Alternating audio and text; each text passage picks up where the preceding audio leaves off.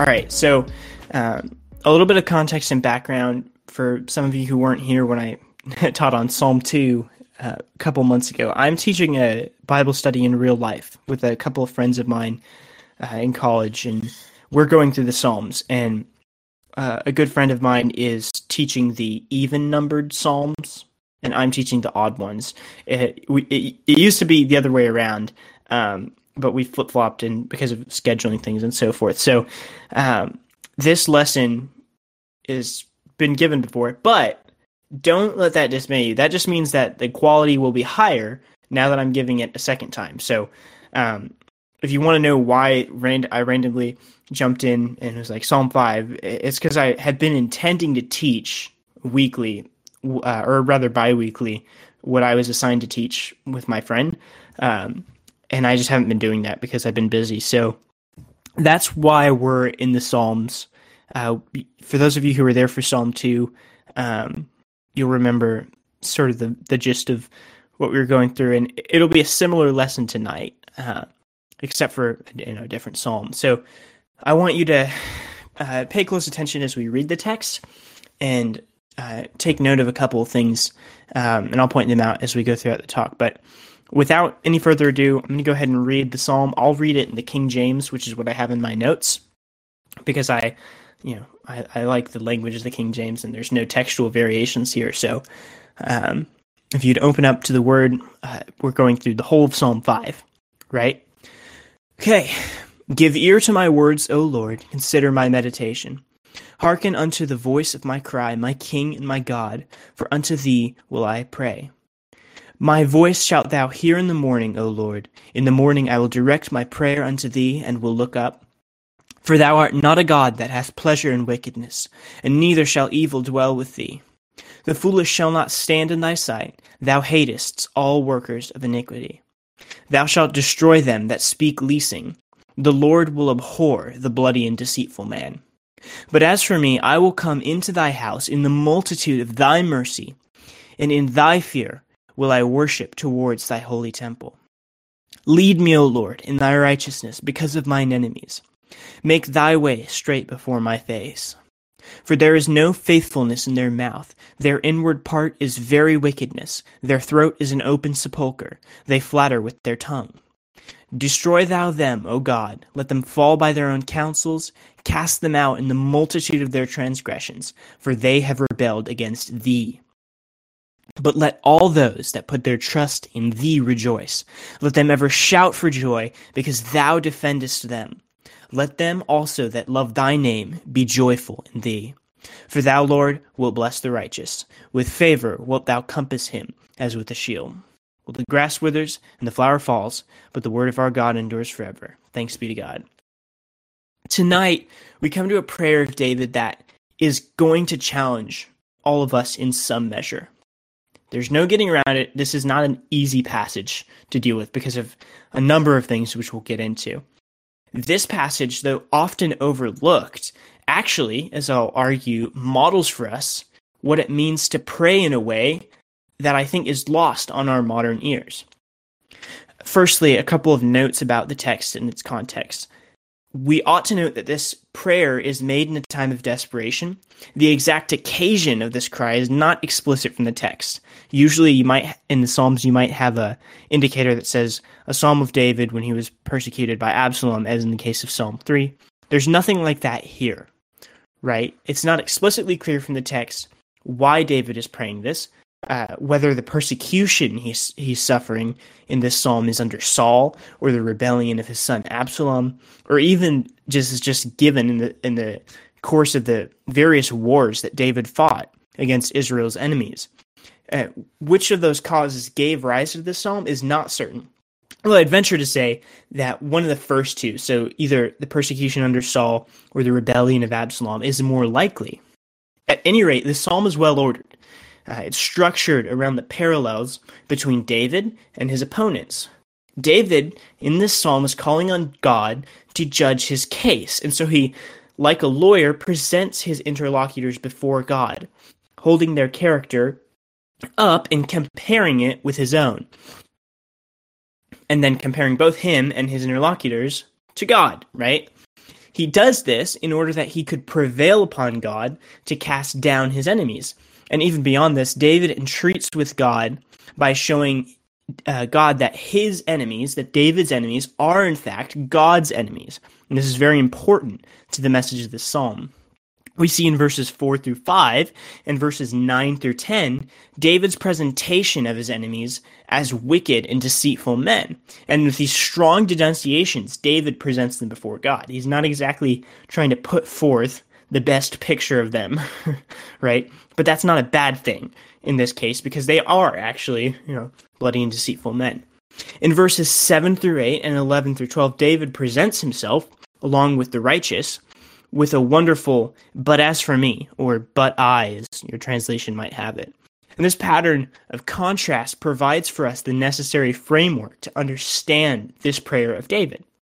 So before we get into the meat and potatoes of these comparisons, which form the backbone of this psalm, we should take a look at the prayer itself, turning our attention uh, to the hows of this prayer before we examine the whys, because the prayer starts off with a unique sort of explanation of how David is praying. First, I want to note that this is a groan of David unto God, right? In the King James, which I've read to you, it's rendered meditation, right? He says, uh, he says, uh, let me, that shall hear my voice in the morning. Oh yeah, verse one, give ear to the words of the Lord, consider my meditation. And this means something in the Hebrew uh, along the lines of to mutter or to groan. Uh, and I think that, and I only mention this underlying language because it's the same word that you see used in Psalm one, where David says that the righteous, quote, meditates on God's law day and night. So from this use of this word, we can learn two things. Firstly, to pray to God, like David does here, is to do so from the depths of our being. It's a groan. It's not a superficial, you know, this comes from a real place in David. And so our, our prayers are to be heartfelt. But, you know, given the use of this word as in meditation, to pray as David prays here is to do so thoughtfully and intentionally. This is not just a, for all of the desperation that's really evident in the psalm, it's not just off the cuff, right? It's not just um, him spewing out whatever comes into his mind. This is a very thoughtful and intentional prayer. And so our prayers ought to be this thoughtful as well. So while these are David's groanings and David's prayers and David's cries, it's also worth noting that the prayer is not merely personal. At the beginning of the psalm, David assigns the psalm to the choir master as the little indication at the top of the text, what have you, which mean that means that this was meant for congregational singing. Now, David, as a king, in addition to personally making this petition before God, also makes it on behalf of Israel. And so it's most fitting that God's people then would sing the song that David wrote, because David is their representative.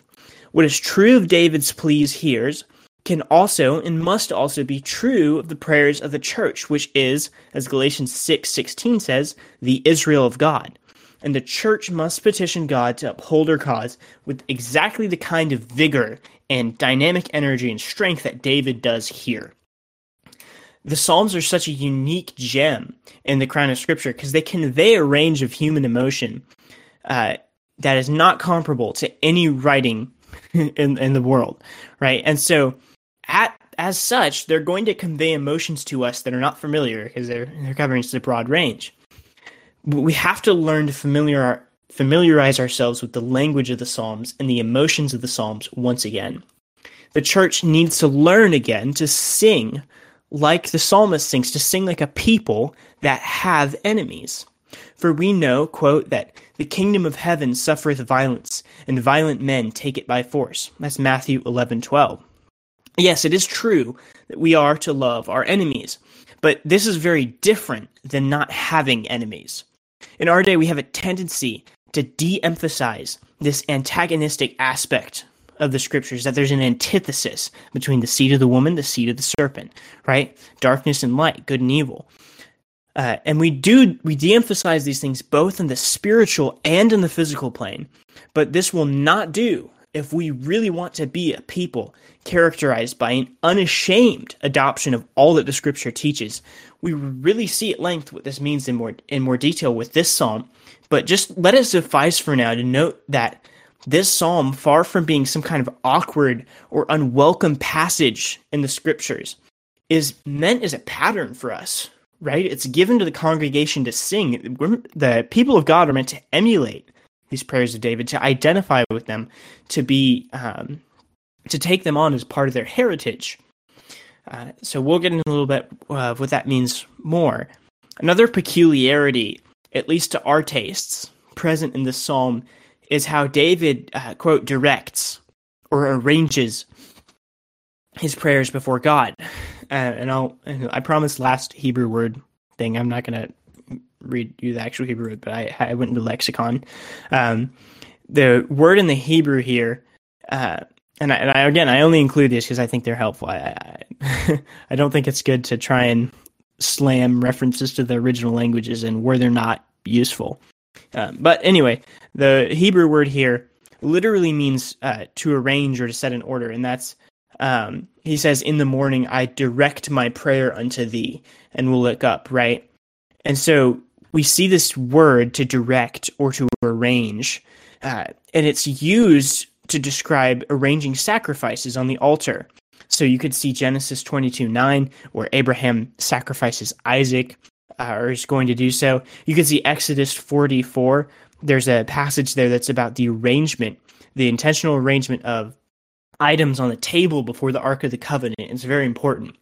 Uh, both of these instances represent arrangements that are meaningful, premeditated, and anything but haphazard, right? So this leads to what may be, for some of us, a surprising lesson that from David arranging his prayers to God, right? Spontaneity is not the mark of true authenticity. And here's what I mean by that. We live in a culture where the search for the authentic or real me has reached a fever pitch. And so what could be more authentic than spontaneous, off-the-cuff outbursts of our emotion to God, right? And so this psalm shatters that paradigm. It turns it completely on its head. David prepares his prayer. Now, he again, he's under distress. He's in persecution. He's suffering, right? But he still lays his prayer out just as meticulously as the priest would arrange and lay out the items on the altar before the Ark of the Covenant, right? He prays this carefully before God. He gives it, as you can see, obviously in the text, its own rhetorical structure. It has its own meter and theme. And so I want to challenge you that we should do the same, right? Now, s- suppose further that David, uh, and this is where we get into a little bit of speculation, uh, is maybe he wrote this prayer out, right, long beforehand. So he prays this prayer, he has this prayer written out, and he has it ready for him in his time of need. I think that we ought, at any rate, we ought to do the same as David does here. Our, our prayers should be carefully composed. They shouldn't be, um, they obviously should be authentic as, as we noted earlier, but authenticity is not equal to spontaneity or, you know, random outbursts, right? A prepared and carefully worded and thoughtful prayer is just as real, if not more real, than anything that you can say off the cuff, right? And pleasing to God. It's a pleasing sacrifice to him, right? So I think that we ought to do the same as David here, carefully composing our prayers before the God of the universe. In this regard, there's a lot of help available to you.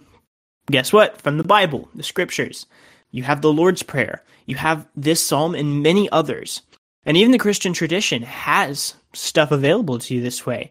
Reading the prayers of others, as weird as this may sound, can help you learn to pray for yourself.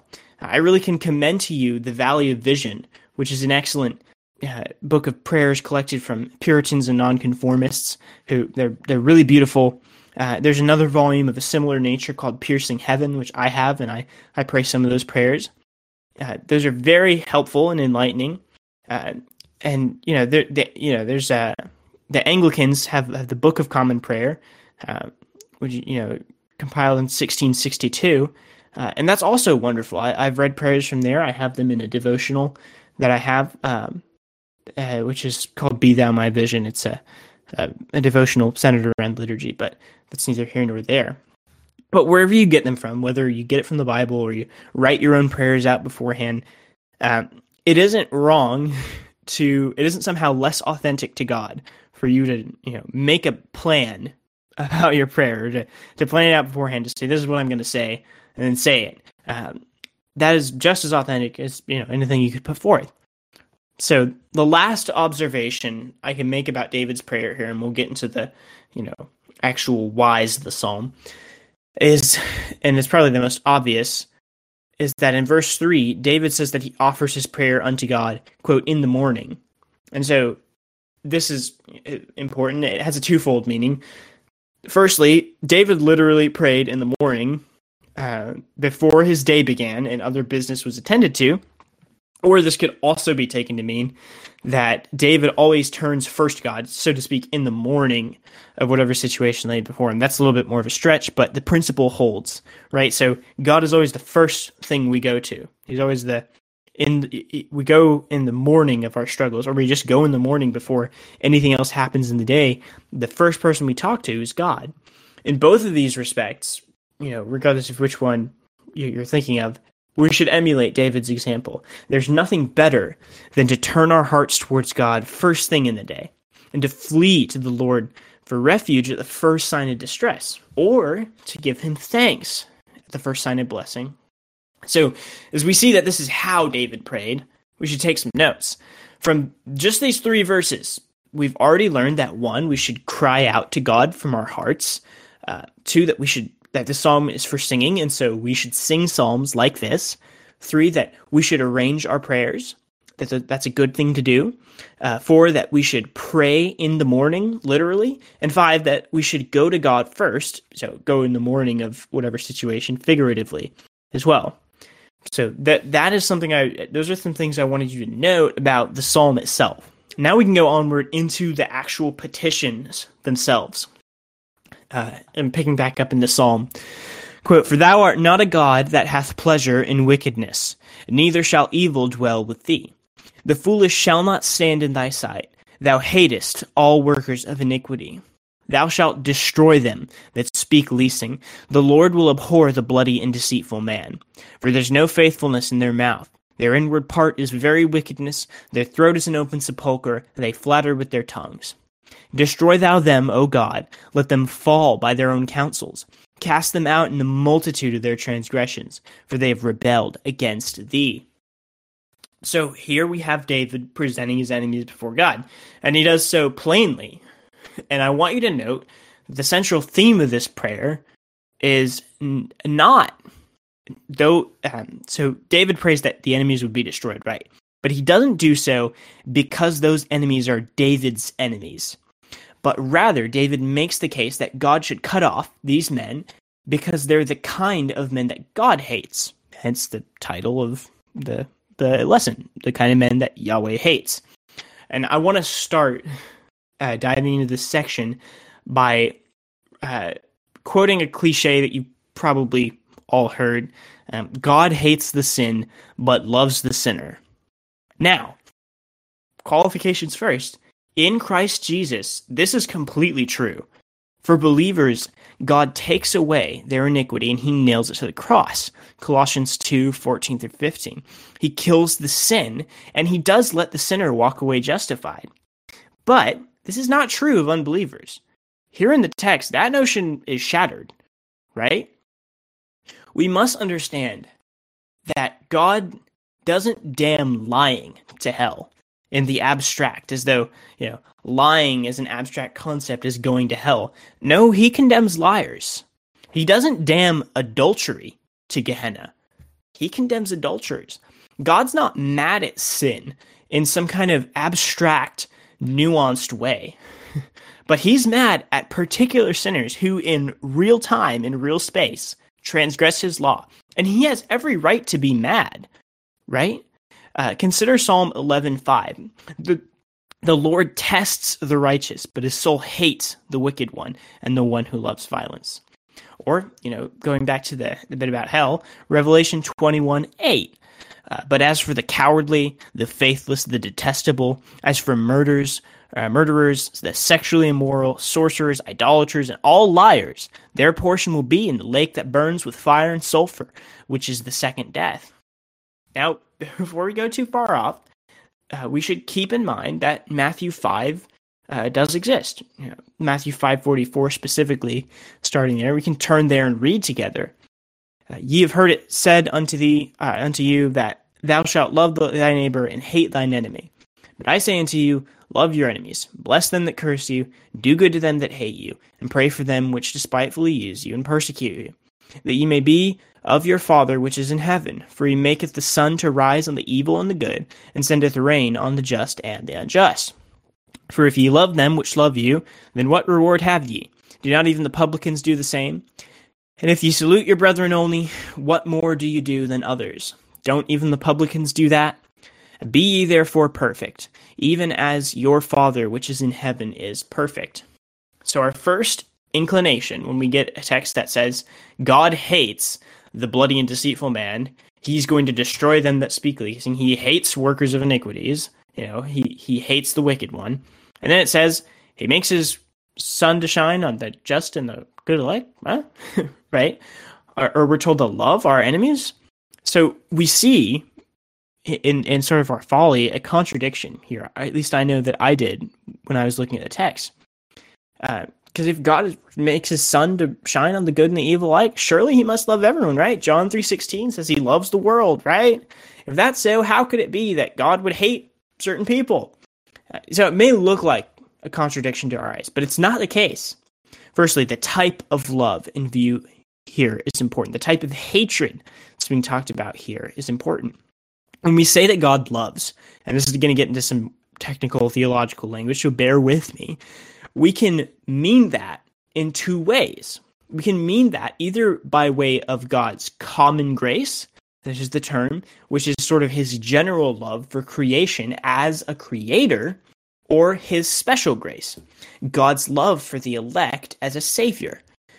This sort of hatred seen here in Psalm five on God's part is not the first kind. It's not the common grace kind where, you know, God somehow is uh, hates hates these people because they're human. That, that doesn't jive. It doesn't make sense. And so if that was the case, we should see we should be wary.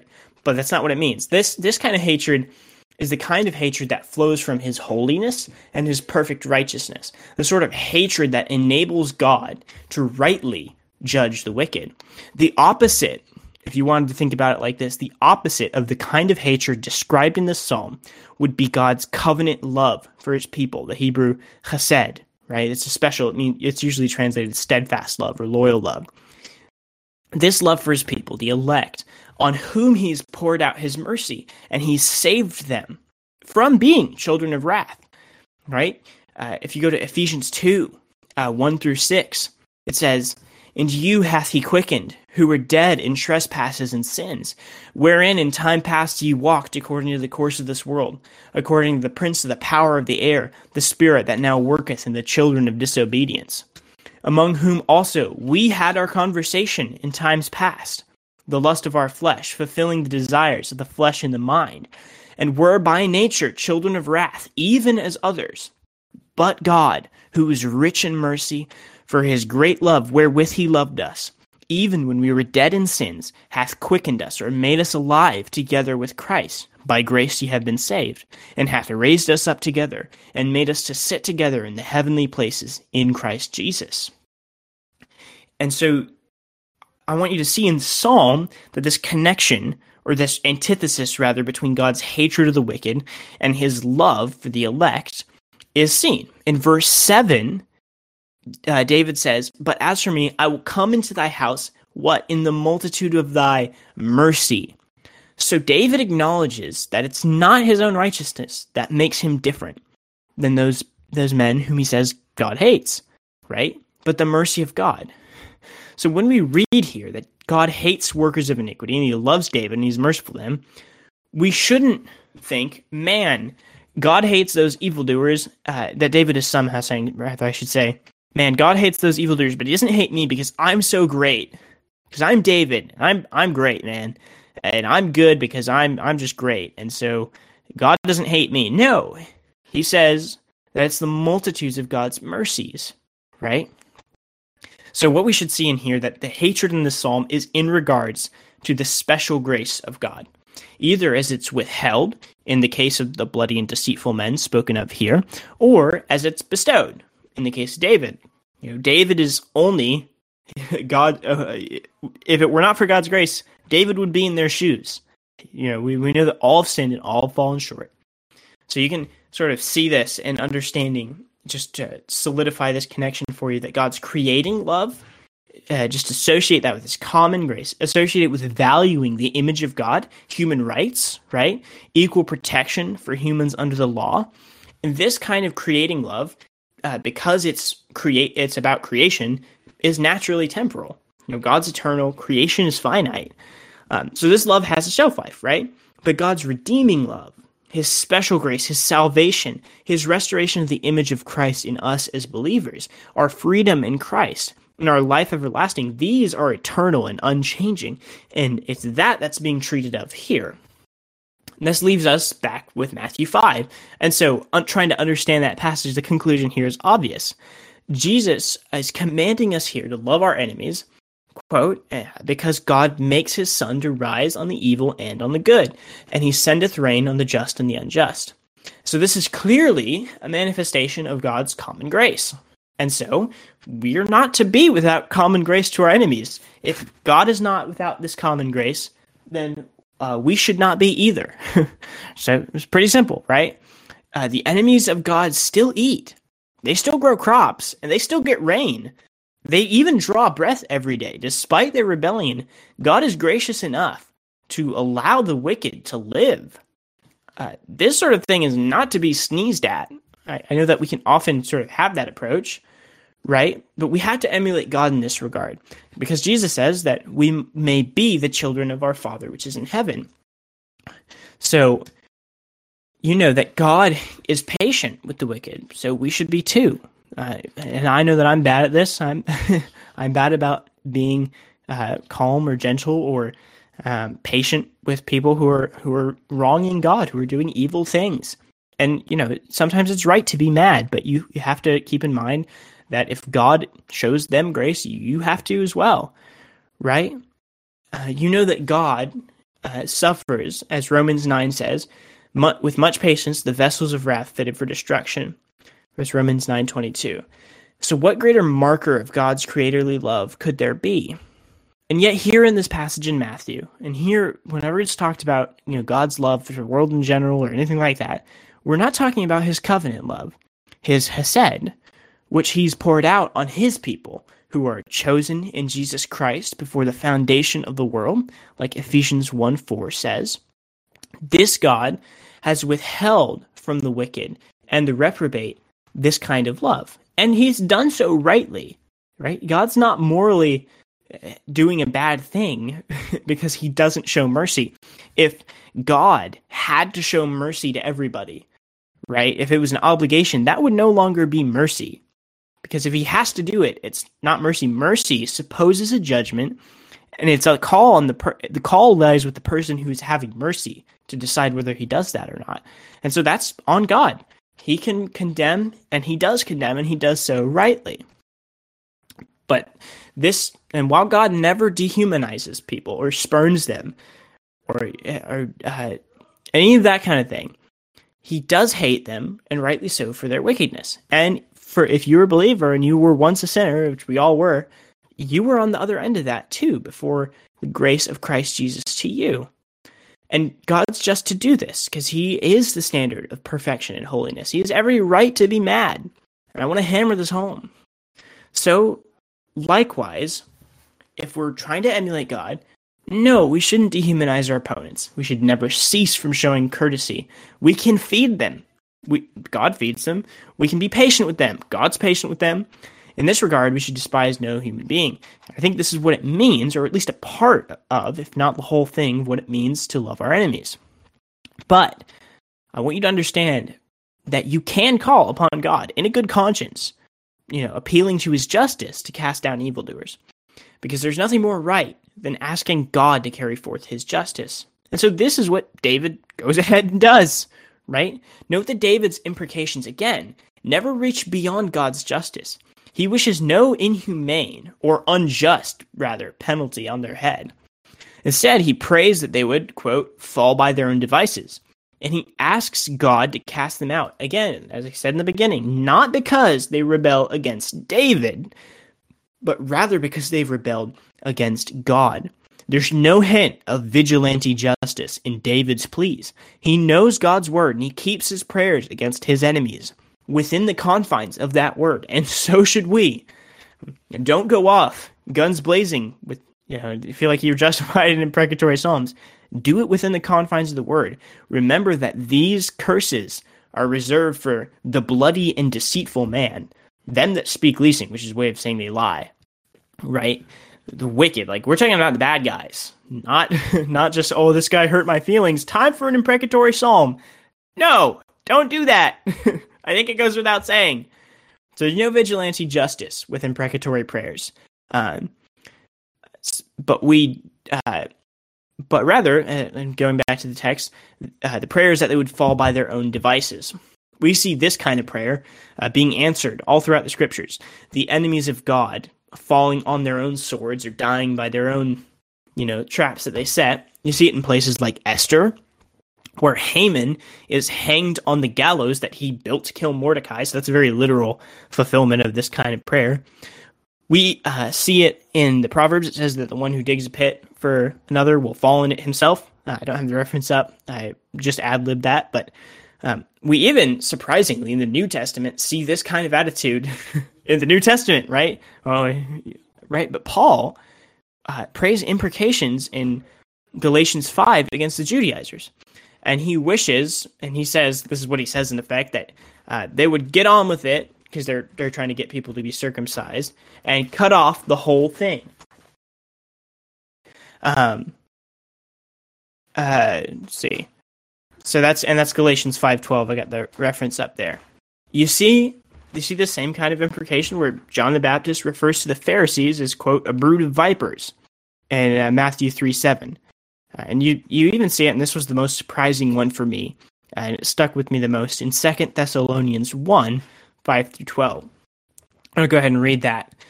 Uh, which is a manifest token of the righteous judgment of God, that ye may be counted worthy of the kingdom of God, for which you also suffer, seeing it as a righteous thing with God to recompense trial and tribulation to them that trouble you, and to you who are troubled, uh, rest with us, when the Lord Jesus shall be revealed from heaven with his mighty angels, in flaming fire, taking vengeance on them that do not know God, and that do not obey the gospel of our Lord Jesus Christ, who shall be punished with an everlasting destruction from the presence of the Lord, and from the glory of his power, when he shall come to be glorified in his saints, and to be admired in all them that believe, because our testimony among you is believed in that day.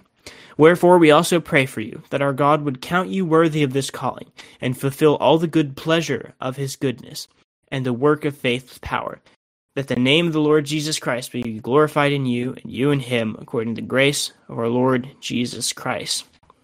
So Paul even says, hey, you know, it's a righteous thing with God to pay back the trouble that these persecutors have paid to you, right? And that's not a contradiction. It's not a contradiction in terms that is one hundred percent right and up and uphold and consistent with the teachings of Jesus.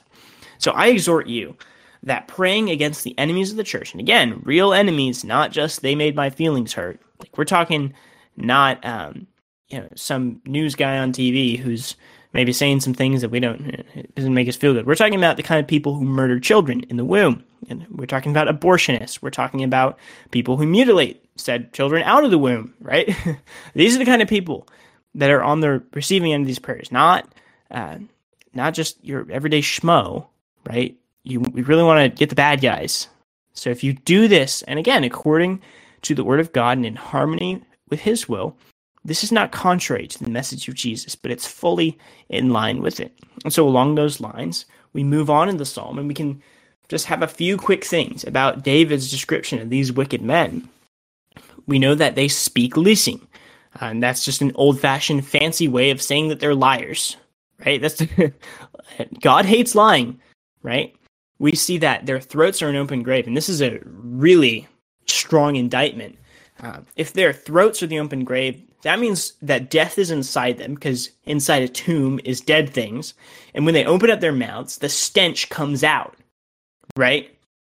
So that is the insult that's, that's being put here. Their throats are an open grave. You know, just like when Jesus calls Lazarus out of the tomb, he tells him to unroll it. He's like, man, Jesus, don't do that. He, he probably stinks. That is what the words of the wicked are like. And uh, this is also tied directly to flattery. So um, we know that they're also duplicitous and that they're deceitful and that they not only, you know, shed blood, but that they love the shedding of blood. The bloody and deceitful man. So these characteristics are what most obviously condemn the wicked here. And so we ought to cultivate a hatred of these qualities, but not only when we see them in others, but especially when we see them in ourselves, because they are still there. And we should learn to hate these sins uh, everywhere we see them, and that includes in us. So we must learn to love what God loves and to hate what God hates. So enough of all that down stuff. That's, we got past it. Ooh, you breathe easy for a second. Now we see who David is, right? And I already said that David doesn't contrast himself with his enemies by going on about how great he is, but rather he says, quoting again, "But as for me, I'll come into thy house in the multitude of thy mercy, and in thy fear will I worship towards thy holy temple. Lead me, O Lord, in thy righteousness because of mine enemies, and make thy way straight before my face." And skipping down a little bit. "But let all them that put their trust in thee rejoice. Let them ever shout for joy, because thou defendest them. Let also them that love thy name be joyful in thee. For thou, Lord, wilt bless the righteous. With favor wilt thou compass him as with a shield." David says that what sets him apart from these wicked men is nothing less than the multitudes of God's mercies. And there we find what makes David, and I hope me, and I hope you, and all of us, so different from these bloody, deceitful men that we've been discussing. David would have been one of those men too, if it weren't for God. And so David is, is careful not to boast before the Lord in this regard, but rather humbles himself and rests upon God's mercy. Note, too, how this mercy of God expresses itself in David's life. He says that he goes up into God's house. The key mercy in question that David has received here is access to God himself through worship. And so if David received this mercy in his day, surely we've received it ourselves a hundred times more, because our access to God is greater than anything David could have imagined, because we have the cross and we have the gospel of the Lord Jesus Christ. But David also humbly asks God to make his way straight, further demonstrating how little he relies upon himself and how much he daily needs the graces of God. And again, I can't stress this enough. David is differentiated from the wicked, not by anything inherent in himself, but purely by God's mercy. And so he asks God to make his way straight, which further indicates the imperfection of David's way. If, if his way is already straight, he doesn't need it to be made straight, right? If you were looking for the gospel in this text, and you should, you should do that with every passage of scripture you come across because it's there. It's this. In the multitude of God's mercies, we can come into his house. We can draw near the throne of grace. If you repent and you put your faith in Jesus Christ, you can be transferred out of the kingdom of darkness and into the kingdom of God's marvelous light. He does save sinners. And uh, it's, as it said earlier in Ephesians, children of wrath. Even if you fit the, the bill, if anyone's here, you know, in the hearing of my voice, and they fit the bill of these people that David's near, oh, I kind of fit in with that, which I hope you don't, you know, and I... Uh, But we all kind of do in some way. I mean, who, which one of us is not a liar? But hope, because if you're that guy, God has mercy. He has a special kind of mercy for those who believe. And this is good news, that we can come into his house, that we can draw near to the throne of grace. And that's Hebrews four sixteen.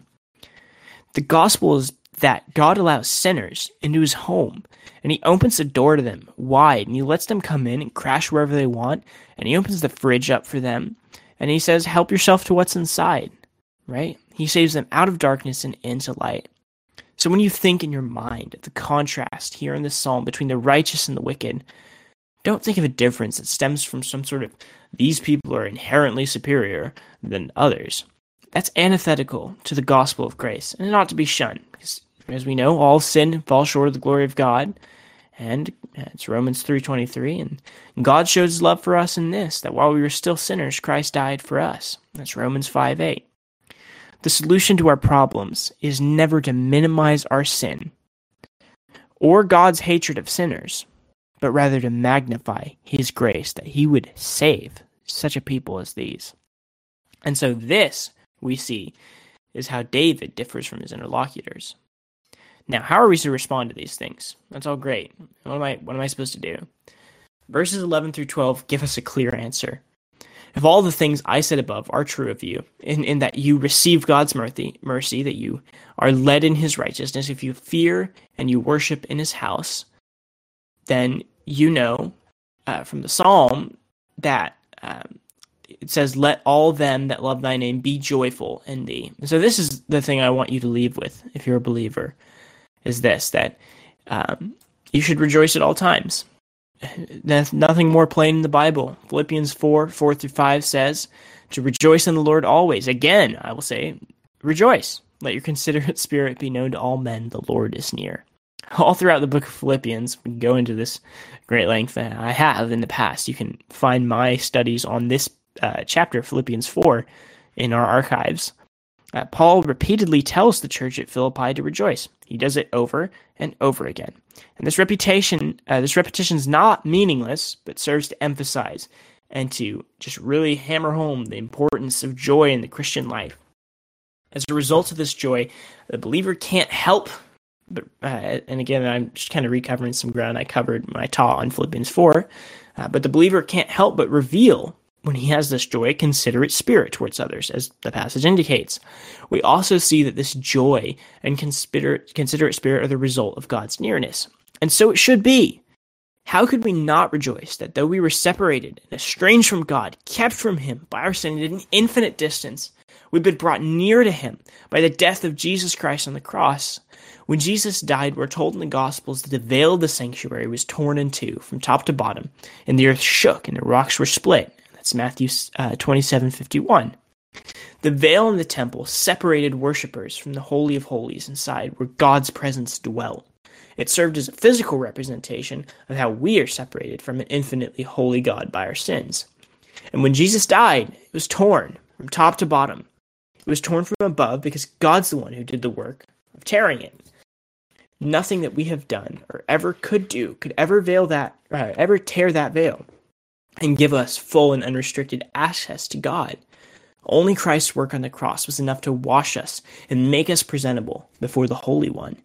Now, just think about this. David, who who extols the virtues of God's mercies here, he didn't have this blessing. He didn't have unrestricted access to the throne of God.